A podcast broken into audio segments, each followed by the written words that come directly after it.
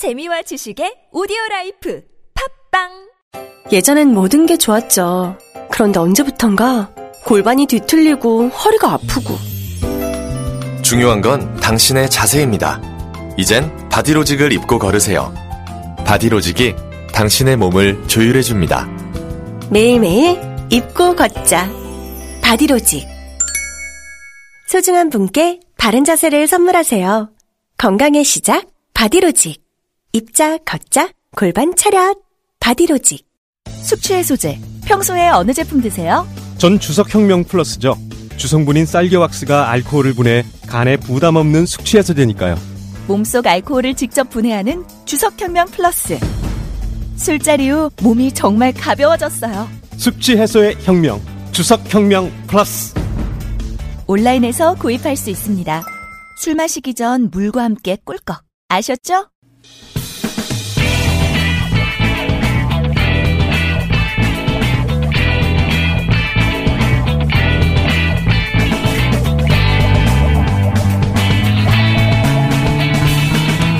김어준의 뉴스공장.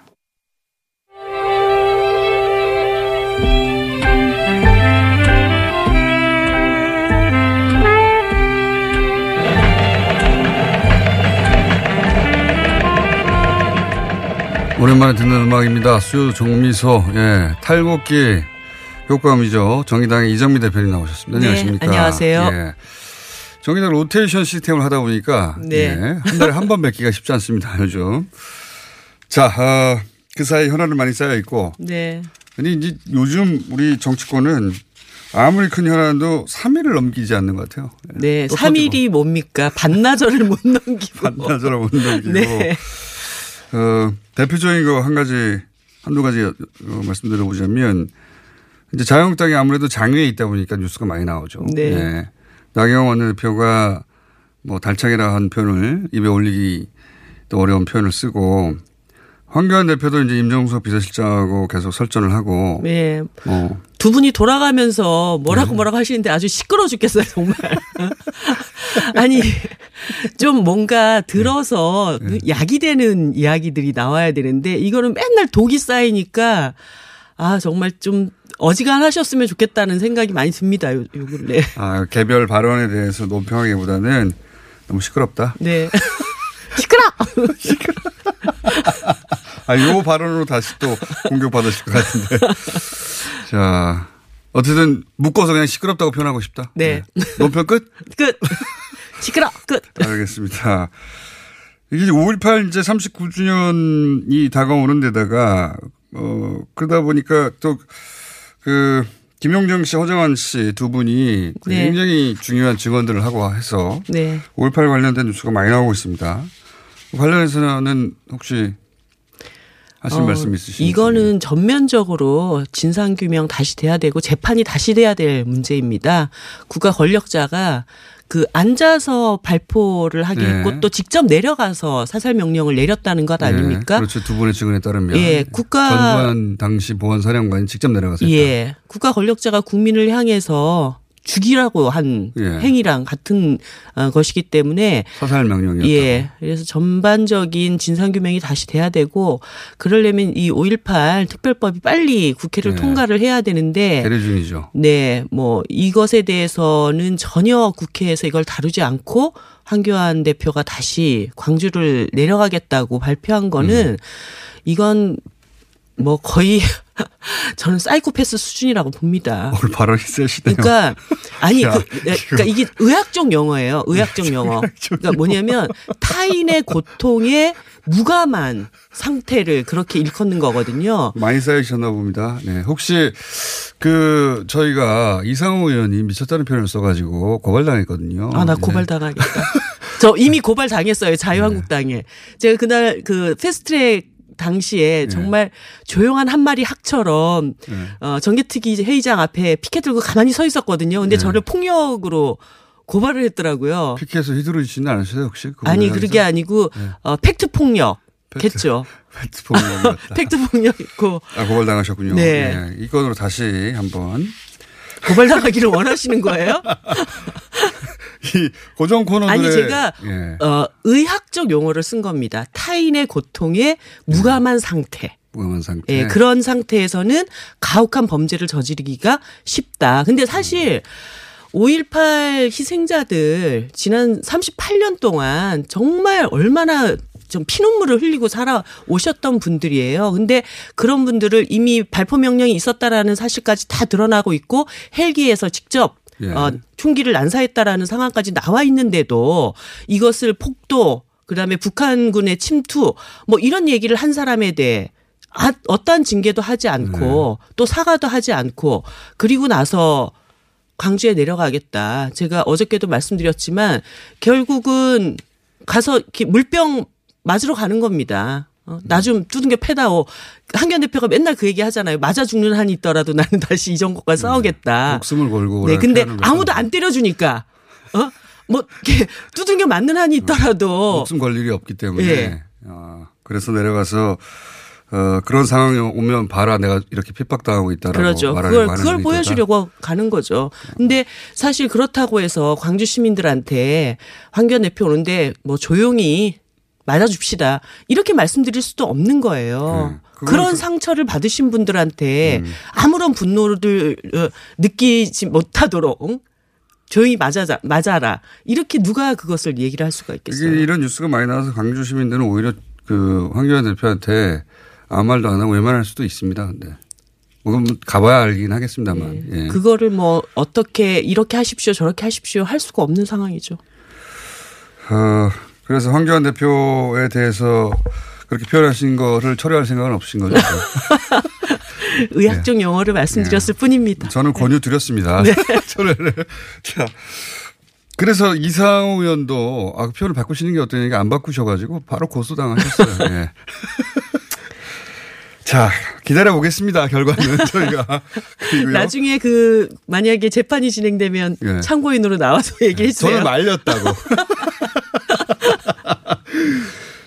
어, 이건 어떻습니까? 지금 이제 그 자유한국당도 어쨌든 원내로 돌아와야 하는 것은 네. 계속 이런 식으로 이십 대를 다 보낼 수는 없으니까. 아니, 네. 너무 많이 남았잖아요. 네. 예. 돌아와야 되는데 그 돌아오는 그 어, 출구를 찾기 위해서 아마도 이런 제안을 한 것 같습니다. 일 대 일. 네.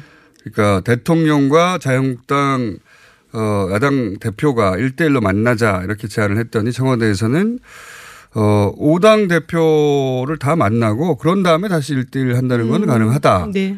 그랬더니 자유한국당에서는 아니다. 일 대 일을 해야 한다. 역시. 음.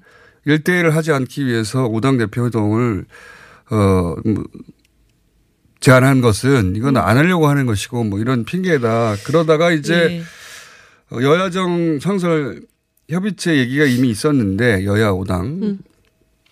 근데 이제 자유한국당에서는 다시 교섭단체인 삼 당만 참여하자. 네. 예, 이렇게 여러 가지 안들이 왔다 갔다 합니다. 네. 이거 전체적으로 어떻게 보십니까? 일단 아까 출구를 찾고 싶다고 얘기를 네. 하셨지만 현재 황교안 대표는 그런 출구를 별로 원하지는 않고 있다고 생각합니다. 아, 저는 장외 투쟁을. 예, 이 점에서는 황교안 대표와 나경원 원내대표의 미묘한 신경전이 물밑에서 아, 흐르고 있지 않을까 아, 그 생각을 하고 있거든요. 차이가 있겠죠. 한 분은 예. 국회의원이고 원내대표고. 예. 국회로 돌아가면 본인이 할 일이 많은데 그렇죠. 황교안 대표는 국회로 돌아가면 할 일이 없죠. 예, 그러니까 사실은 황교안 대표가 자기의 주목도를 지금 가장 높이고 있는 네. 상태거든요. 대선 행보를 네. 하신 장애판 안에서 네. 자신의 행보를 계속 이어나가야 되는데 이게 어.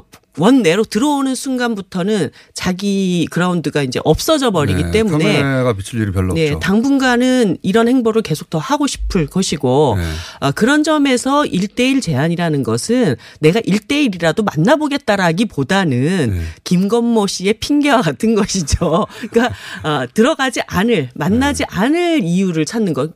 그렇기 때문에 처음에는 원포인트 논의 소위 그 대북 시험 문제 가지고 만나는 것은 안 된다. 네. 그래서 그래서 청와대에서 그러면 모든 현안을 다 넓혀놓고 얘기를 하자. 네. 그랬더니 그다음에 일 대 일로 나온 거잖아요. 네. 그리고 아 그러면 오당이 오랜만에 이게 일 년 반 만에 만나는 겁니다. 예, 예. 그래서 청와대에서 같이 얘기를 하고 그다음에 일대일 예. 만나자 했더니 그것도 또 안 된다. 이렇게 예. 얘기를 하면서 계속 자, 그 원외로 들어가 원내로 들어가지 않을 명분들을 계속 찾고 음. 그러면서 장애투쟁을 계속 이어가고 있는 것입니다. 근데 나경원 원내대표 입장에서는 약간 깝깝하죠. 예. 그러니까 사실은 자신은 그 원내에서 자신의 어떤 리더십 그렇죠. 이런 것들을 보여줘야 되는데 원내에 들어가야지 그게 네. 드러나는 건데. 그것이 이제 제대로 뭐 보여줄 수 있는 기회가 없기 때문에 어떤 방식으로든지 간에 명분을 잡아서 좀 들어오고 싶지 않을까 음. 그런 점에서 두 분 사이에 어, 보이지 않는 미묘한 신경전이 있지 않겠나.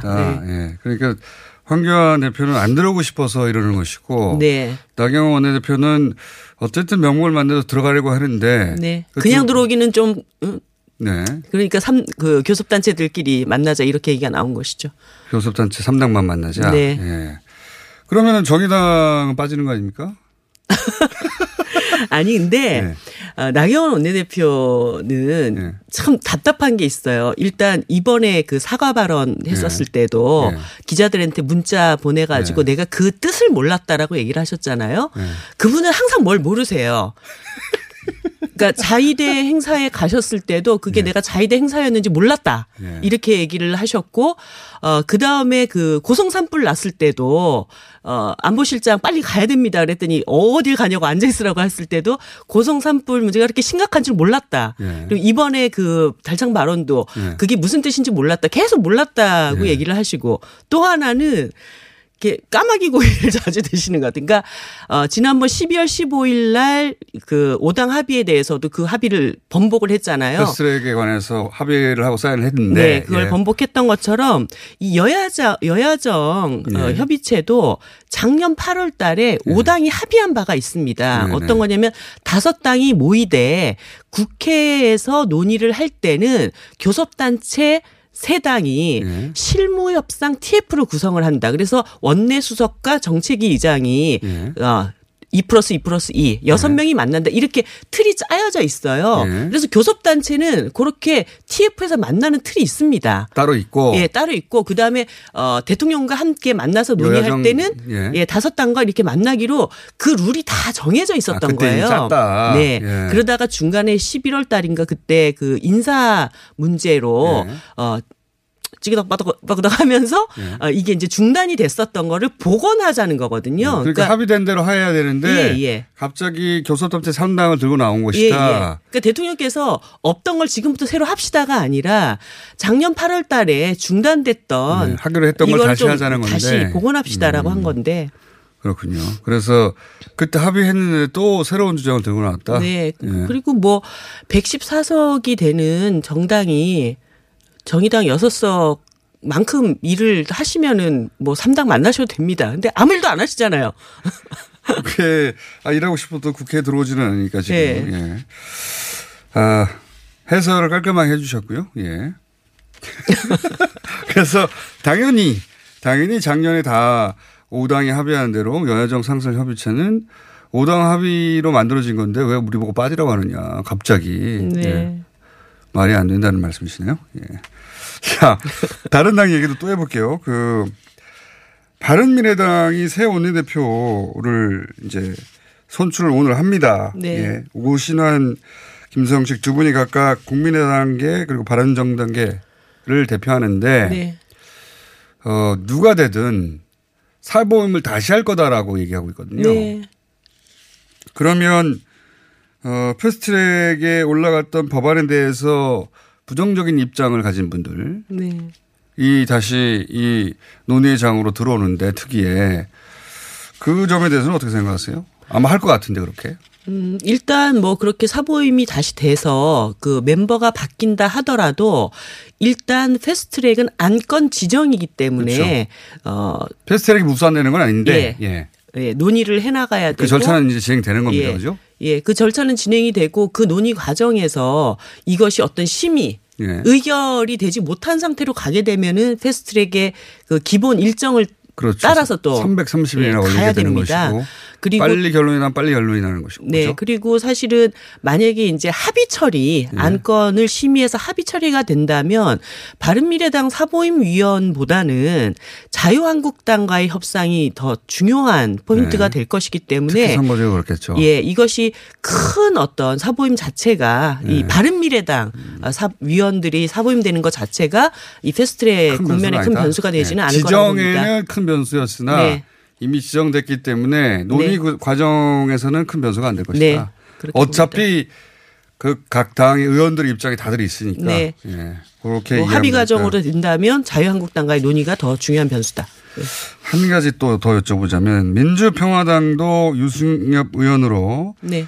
어, 원내대표가 어, 선출이 됐습니다. 그런데 이제 유승엽 의원의 일성은 바른미래당과 우리가 합당을 하겠다는 취지예요. 네. 예. 그러니까 지금 민주평화당은 국민의당 시절로 돌아가겠다는 거죠. 네. 그 마음속의 구상은 국민의당 시절로 돌아가자 이런 것 같고. 뭐 민주평화당 전체가 다 그런 건 아니겠죠. 예. 네. 뭐 유승엽 의원은 원내대표, 네. 원내대표로서의 어, 구상은 그런 것 같습니다. 네. 바른미래당에서는 우리는 연대도 통합도 없다라고 일단 선언을 해둔 네. 상태거든요. 어떻게 될까요? 어, 총선까지 네. 일 년이 남았지 않습니까? 네. 일 년 조금 못 남았습니다. 이제. 예, 뭐 정치인의 하루는 범부의 일 년과 같다고 네. 이 하루하루가 어떤 상황이 될지 모르고 정치인의 말은 하루에 세 번도 거짓말을 해도 된다는 그런 얘기가 아, 있던데. 세 번까지 거짓말이 가능한 네. 것으로. 네. 근데 뭐 지금이야 바른미래당 내부가 내부를 정리하기 위해서 네. 어, 바른미래당 이름으로 총선을 치르겠다라고 얘기를 하지만 그 안에 또 어떤 변수가 있을지 모릅니다. 사실 어저께 김무성 전 대표 같은 경우에도 어, 문재인 정권을 심판하기 위해서는 보수가 대통합해야 된다. 대통합해야 된다. 네. 이런 얘기를 네. 또 했고. 자유한국당 계속 그 주장이죠. 네. 네. 그 과정에서 어, 김무성 전 대표와 또 가까운 바른미래당 내부에 있는 분들하고 또 어떤 논의가 진행되고 있는지도 네. 모르는 그런 상황입니다. 그래서 어, 이 상황은 조금 더 추이를 지켜봐야 되고 어쨌든 어, 이 정계 개편이라고 하는 것은 네. 총선 때까지 계속 어. 나오겠죠. 예, 나올 수밖에 네. 없는 상황이죠. 그러면 거꾸로 이렇게 여쭤볼게요. 자, 어, 바른미래당이 통합과 통합도 연대도 없다고 하는 어떤 선언, 이 선언은 네. 지켜질까요? 그게 안 지켜지고 다른 어떤 형태가 되느냐, 이거는 네. 모르겠지만 어쨌든 네. 이 자체는 지켜질까요? 뭐 당분간은. 당분간만. 예. 당분간만 지켜진다는 것은 안 지켜진다는 얘기잖아요. 안 지켜질 시점이 문제지. 더 지켜봐야 되겠죠. 네. 음. 지켜지길 바라시는군요. 한 가지만 더 여쭤보고 마치겠습니다. 그 패스트트랙의 선거제가 이제 올라갔는데 의석수를 늘려야 되는 얘기가 조금씩 나옵니다. 음. 예.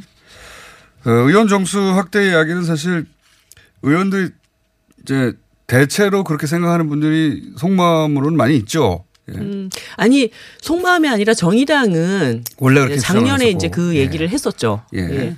그, 그렇게, 그렇게 해서 그런데 결국은 뭐 국민들의 여론이 네. 의석수 늘리는 것에 반대한다고 하여서 어, 그 민주당이 내놓은 어떤 네. 절충안이죠. 네. 절충안을 또 사당이 합의를 한 겁니다. 근데 사실 이게 합의가 될 때 현실적인 과정에서 분명히 조정이 있을 수 예, 있다. 지역구를 축소하는 것에 대해서 반발이 있을 것이다라고 생각했는데 이게 좀 일찍 터져 나온 거죠. 그렇죠. 예. 바른 그러니까 민주평화당에서부터 먼저 얘기가 나왔어요. 왜냐하면 네. 민주평화당 같은 경우에는 호남 쪽에 지역구가 네. 많이 줄어드니까 네. 서울하고 호남 물론 뭐 대구 지역도 대구 경북 지역도 줄어들긴 하는데 그래서 의원 정수 얘기가 아마 어, 패스트트랙 선거제 관련해서는 쟁점이 되지 않을까 그죠? 네. 큰 쟁점이 되겠죠? 네. 그렇습니다. 자 여기까지만 해두고 대표 임기가 얼마나 남으셨습니까? 두 달 남았습니다. 네. 제가 모든 당직자들에게 아침마다 얘기합니다. 레임덕은 없다. 마지막 순간까지도? 네. 예. 마지막 순간까지. 어, 두 달 남았습니까? 네. 예. 두 달간 잘해보시고요. 네. 레임덕 없이 마지막 순간까지도. 네. 차기 당대표의 출마 선언을 이미 심상정 의원이 하셨던데. 아니요. 선언은 아직 안 했습니다. 아, 의사 정도만 비친 겁니까? 아, 본인이 출마하려고 생각한다라는 얘기는 아직 하지 않았고 예? 주변의 관측에 의하면 그러하지 아, 않을까라고 하는 예. 보도가 예. 본인이 직접 나온다고 한 게 아니라 그런 네. 관측을 전한 보도군요. 네, 그렇습니다. 예. 안 나오시길 원하는군요. 그런 관측을 만들지 않았을까요? 언론 보도로? 어, 연임에 도전하십니까 그럼? 어. 레임덕이 네, 없기 네, 때문에 네, 조금 더 네, 일을 네, 하면서. 레임덕이 없기 때문에. 네. 아, 이정미 대표님과 심상정 전 대표의 토론회를 저희가 여기서 볼 수도 있겠네요. 아, 네. 원하신다면 생각해 보겠습니다. 알겠습니다. 당대표를 걸고 서로 비난하는 모습을. 정의당 이정미 대표였습니다. 감사합니다. 네, 감사합니다. 여보, 옆집 별이네 미니 태양광 설치한 거 들었어? 삼백십 와트를 육만 원에 설치했대. 어디서 있냐고? 별빛 에너지. 태양광 미니 발전소 서울시 선정순위 일 번 업체 별빛 에너지는 서울시와 구청의 지원을 통해 소비자 가격 오십사만 원짜리 삼백십 와트 제품을 육만 원에 설치해드립니다. 구보조금 소진 시 가격이 인상되오니 서두르세요. 우리도 얼른 전화하자. 공이 칠사삼 공공이사 별빛 에너지. 민수 엄마, 우리의 피부 때문에 고민이야. 밤새 잠도 못 자고 긁어 피가 나도록 긁는다고. 밤마다 자기 몸에 긁어대는 아이 때문에 속상하시죠. 문제는 긁으면 긁을수록 더 긁고 싶다는 건데요. 미친 듯이 가려울 때는 긁지 말고 글루타셀을 뿌려보세요. 특허받은 바이오테크 글루타셀 스프레이로 긁지 않는 편안한 밤을 보내세요. 긁지 말고 뿌리세요, 글루타셀.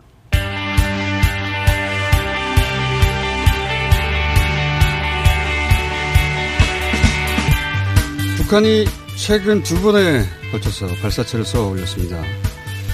이 상황을 미국의 보수 싱크탱크 전문가는 어떻게 진단하고 있는지, 미 국익센터 한반도 연구소장 그리고 내셔널 인터레스트 편집장이면서 보수적인 안보 전문가로 작년에 뉴스공장과 인터뷰를 했던 해리 카자니스 연결해 보겠습니다. 안녕하세요. 반갑습니다. 불러주셔서 감사합니다. 자, 그러면 본격적으로 질문 드리겠습니다. 최근에 북한이 두 번에 걸쳐 발사체를 발사했죠.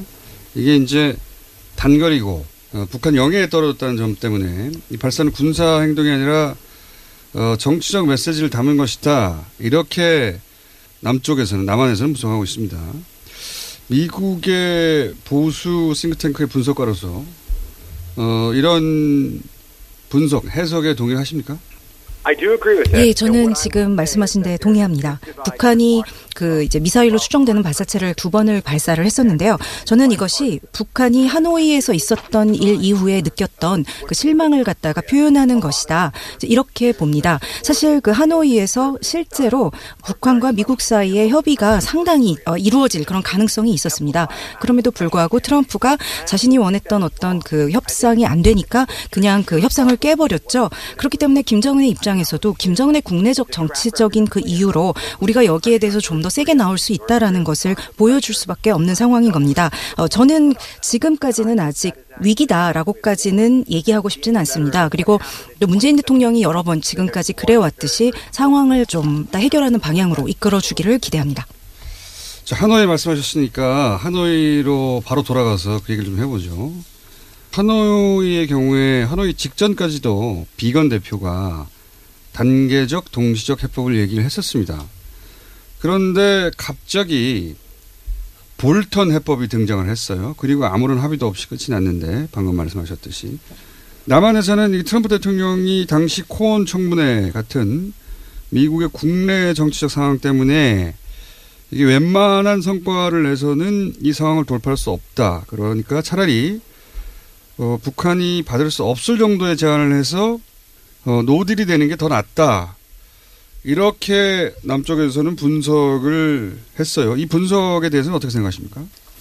예, 저는 그 하노이에서 일어난 일이 정말 전적으로 완전히 미국의 국내 정치 상황 때문에 일어났다라는 것을 강조드리고 싶습니다.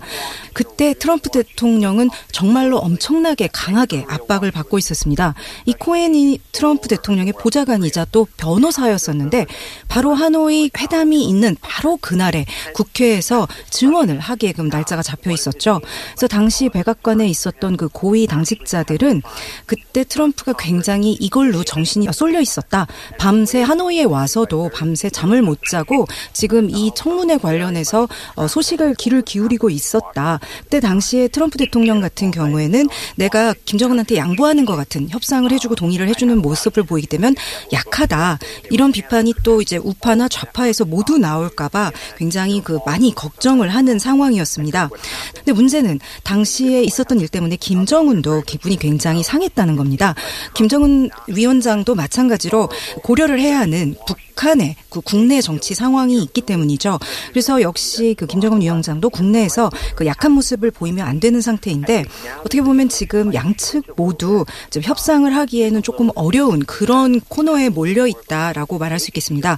이게 사실 위험한 상황이라고 할 수 있는데요. 이렇게 계속되지는 않을 것 같습니다. 이제 몇 주 몇 달 이렇게 지나고 나면 좀 상황이 바뀌고 나서 두 사람이 다 다시 그 협상 테이블로 돌아오지 않을까 이렇게 생각은 되는데요. 참 안타까운 것은 정말 역사적인 그런 사건이 일어날 수 있었는데 이런 것이 무산된 것이 참으로 안타깝습니다. 트럼프 대통령이 미국 국내 정치적 상황 때문에 하노이에서 어쩔 수 없이 미국 관점에서 보자면 노딜을 선택했다면 지금은 이제 그 상황을 벗어났는데 그런데 어, 북한의 보다 과거보다는 유화적인 하노이 이전의 어, 제스처를 취해야 하지만 트럼프 대통령이 먼저 그걸 하려고 하는 것 같지는 않단 말이죠. 그러니까 미국 국내 정치적 상황이 어떤 조건이 만들어지면 트럼프 대통령이 그렇게 할 수 있을까요? 혹은 어, 그렇게 공개적으로는 못할 것이고 물밑에서는 그런 제안을 했을 수도 있을까요? 예. 아직 이 뮬러 보고서가 끝난 게 아닙니다. 또 지금 그 중국하고의 관세전쟁, 무역전쟁도 있습니다. 뉴스도 온통 이 지금 중국과의 무역전쟁이 쏠려 있는 상태거든요. 그래서 지금 워싱턴에서 이 한반도 문제에 쏟을 정신이 없습니다. 물론 상황은 바뀌겠죠. 궁극적으로는 이제 트럼프 대통령도 협상으로 돌아오기는 하겠습니다만 당장 일어나진 않을 거기 때문에 저희는 앞으로 삼십 일에서 이 오십 일이 굉장히 중요한 또 힘든 시기가 될 거라고 생각합니다. 그렇기 때문에 우리가 더 지금 이 시점에서 진정을 하면서 기다려주는 그런 저희 태도가 꼭 필요한 때라고 생각합니다. 자, 지금 말씀하신 걸 요약하면 미국 국내 정치적 상황 때문에 그리고 지금 외교부에서의 포커스는 중국이기 때문에 트럼프의 핵심 관심사는 현재는 북핵이 아니다. 그래서 북한이 압력을 트럼프에 가하고 그리고 주목도를 높이기 위해서 이런 발사체를 쏘아 올리지만 어, 앞으로 한 한 달에서 두 달 사이에서는 북핵이 관심의 중심에 서기는 어렵다고 보고 그래서 그 사이에 혹시 발사체가 더 있더라도 이거 호들갑 떨 일은 아니다. 바로 그렇습니다. 지금 한 가지 유일하게 걱정이 될 만한 것이 있다면요. 김정은 위원장이 좀 더 세게 나오, 나오지 않을까 그것입니다. 근데 저는 이제 그런 걱정을 별로 안 합니다. 저는 김정은 위원장이 굉장히 똑똑한 사람이라고 생각을 하고요. 지금 미국의 그 언론이나 그 여러 가지 그 정치, 외교 관련 블로그나 기사 같은 것들을 다 자세히 파악을 하고 있다라고 믿습니다. 지금으로서는 전 여기에 대해서 그렇게 크게 걱정은 하고 있지 않은 상황입니다. 북한도 미국도 어, 이 교착 국면을 벗어날 돌파구는 필요합니다. 어, 한두 달 이후에 그런 돌파구가 필요할 텐데 남한에서는 지금 인도적 식량 지원이 한두 달 후에 있을 수 있는 그 돌파구의 어떤 기초가 될 수 있다. 이렇게 판단하고 있단 말이죠. 이런 판단에 대해서 어떻게 생각하십니까?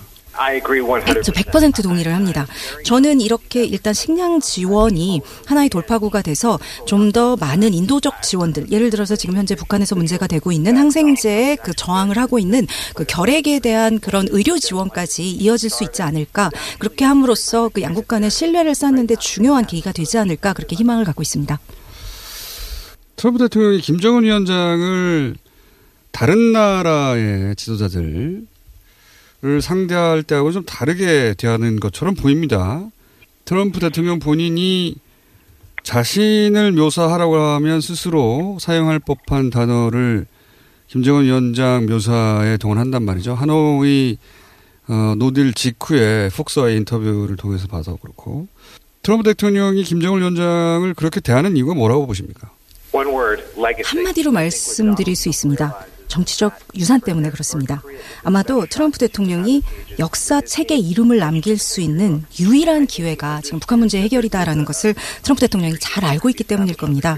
근데 우리가 알아야 할 것은요, 지금까지 있었던 미국 대통령들과 트럼프가 굉장히 다르다는 것, 그리고 이제 트럼프가 사업을 하는 데 있어서 그 어떤 딜을 하는 데 있어서 이런 그 상대방과의 개인적인 친밀감, 개인적인 관계를 굉장히 중요한 핵심으로 생각하고 사업을 해왔던 라는 거. 그래서 지금 그걸 갖다가 그대로 이제 지금 그 김정은에게도 적용을 하고 있는 거고요. 지금 트럼프가 김정은에게 보내고 있는 메시지는요, 우리 언젠가 다시 돌아온다. 이 길 계속 간다. 그래서 길게 보면은 이 협상이라는 것이 계속 될 것이니 너무 이제 지나치게 가지 말아라. 이제 이런 메시지를 보내고 있는 겁니다. 알겠습니다. 오늘 인터뷰를 요약하면 미국이 북핵 문제에 집중할 수 있는 타이밍이 되고, 그리고 그 사이 북한이 선을 넘지 않고, 또 그 사이에 어, 인도적 식량 지원 같은 것으로 신뢰를 회복하고 있다면 기회는 다시 올 것이다. 네, 백 퍼센트 동의하고요. 여기에 한 가지만 제가 덧붙이자면은요, 양쪽에서 그 얘기를 멈추지 않고 서로 계속 해야 된다는 겁니다. 이 시점에서 우리 모두 가장 필요한 것은 좀 참을성, 인내심이 아닌가 그렇게 생각을 합니다.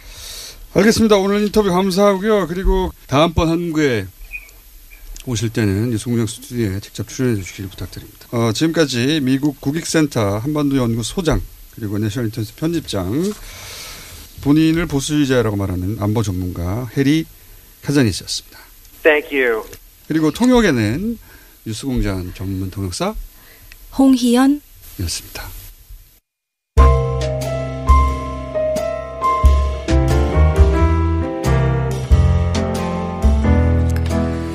자, 불친절한 에스 노영희 변호사 문자가 많이 왔습니다. 방송 직후에 실검 일 위도 됐고, 어, 저보고 돈 없게 생겼다고, 예. 분노를 금할 수 없죠, 예. 심리학을 전공했다는 사실을 오늘 처음으로 밝혔고, 앞으로 그래서, 어, 심리학에 근거한 법리를 짚어보기로 저하고 약속하고 갔습니다. 자, 어, 그 이후, 이정명 의원도 실검 일 위를, 예. 당시 영웅적인 행위를 한 것이냐, 아니면 더덕을 캐려고 한 것이냐, 예. 미스터리죠. 요거 아마 밝혀지지 않을까, 끝내. 여기까지 하겠습니다.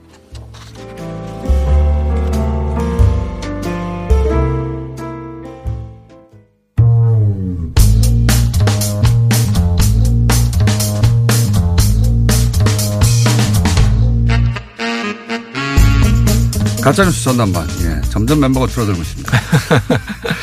자, 임반, 예. 김준일 대표 나오셨습니다. 안녕하십니까. 예, 안녕하세요. 민원연 김언경 사무처장 나오셨고요. 안녕하세요. 예, 김만 기자는 또 출정 중입니다. 예. 이런 식으로 계속하면 제거 됩니다. 예.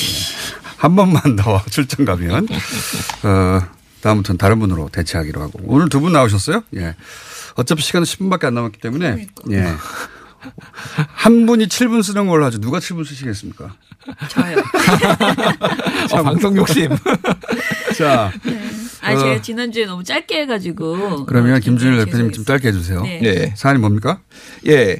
한미 동맹을 부추기는 언론들을 가져왔는데요. 한미 동맹을 부추기면 좋은 거잖아요. 아니, 한미 동맹 위기를 부추기는. 위기를. 아, 왜 이러죠?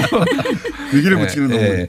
그러니까 트럼프 대통령이 지난 팔 일에 그 플로리다에 있는 페나마 시티 비치 유세에서 미국을 네. 다시 위대하게라는 유세를 하고 있는데 거기에서 네. 이런 말을 했어요. 어느 나라라고 얘기하진 않겠지만 우리가 아주 위험한 영토를 지키기 위해 많은 돈을 지불하는 나라가 있다. 네. 엄청 부자이면서 어쩌면 우리를 그다지 좋아하지 않는 나라를 지키느라 사십오억 달러 손해를 보고 있다. 네. 라는 말을 했어요. 아, 저도 봤습니다. 이걸 네. 한국이라고. 예. 근데 여기서 이제 이건 이 말이 나온 다음에 한국 언론들이 다 한국이다. 주요 네. 언론들이 한 거예요. 그래서 매일경제가 단독 트럼프 한국 겨냥에 미 좋아하지 않는 나라 이렇게 쓰고 중앙일보는 엄청난 부자지만 우리를 좋아하지 않는 나라 뭐 이런 식으로 해서 썼는데 우리가 엄청난 부자는 아니지 않습니까? 그러니까 제가 이게 팩트 체킹을 좀 했습니다. 네. 그래서 이 근거가 뭐냐 그러면은 뭐냐 하면 일단은 외신들이 이걸 이렇게 얘기했다는 거예요. 그래서 네. 제가 그 외신에 봤어요. 네. 외신이 어디냐면은 브이오에이 미국의 소리하고 네. 북한 뉴스를 주로 다루는 엔케이 뉴스예요. 그래서 네. 직접 들어가 보니까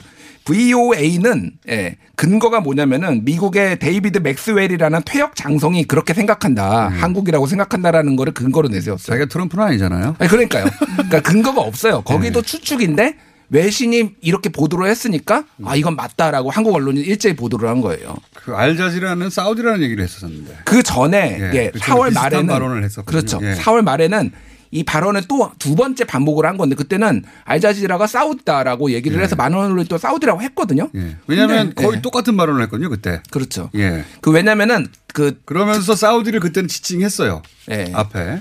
트럼프 저도. 대통령이랑 사우디 국왕이랑 실제 전화 통화를 했어요. 그거를 또 뉴욕타임스가 보도를 네, 했어요. 맞습니다, 맞습니다. 그래서 그 당시에는 또 나왔는데 갑자기 새로운 사실이 있냐 하면서 한국을 지칭했다라고 네. 그래서 사우디일 가능성이 높거나 아니면은 최소한 이거는 한국이거나 사우디거나 전략적으로 모호함을 취하고 있다라고 봐야 되는데 혹은 네. 동맹 국가들 전체를 지칭했을 수도 있습니다. 그렇죠. 뭉쳐서. 네. 왜냐하면 트럼프 대통령이 동맹국가들한테 돈 더 많이 내라고 하는 거는 나토도 그렇고 다 하는 일이거든요. 지금. 다 하고 있고 일부러 네. 전략적 모호성을 취하고 있다라는 게 사실은 전문가들의 얘기예요. 어느 특정 국가를 하면은 이게 분쟁이 생길 수가 있으니까 네. 모호하게 수치도 굉장히 좀 틀린 얘기를 많이 하거든요. 항상 수치가 틀립니다. 예, 항상 틀려요. 사우디한테도 네. 틀린 수치고 우리한테도 틀린 수치예요. 근데 일부러 틀린 건지 진짜로 잘 모르는 건지는 모르겠는데. 예. 그래서 한국이라고 특정한 언론사를 제가 조사를 해보니까. 네. 조선일보, 중앙일보, 매일경제, 한국경제 이렇게 있더라고요. 나머지 언론들은 한국이거나 사우디이거나 아니면은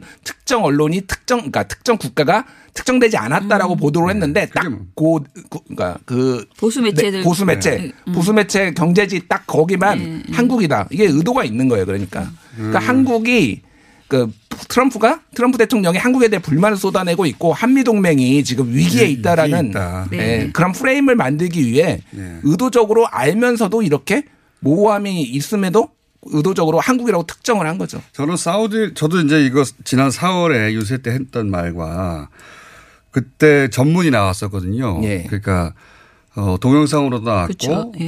그래서 찾아봤는데 일부러 아 사우디일 가능성이 더 높겠다고 생각했던 이유는 뭐냐면.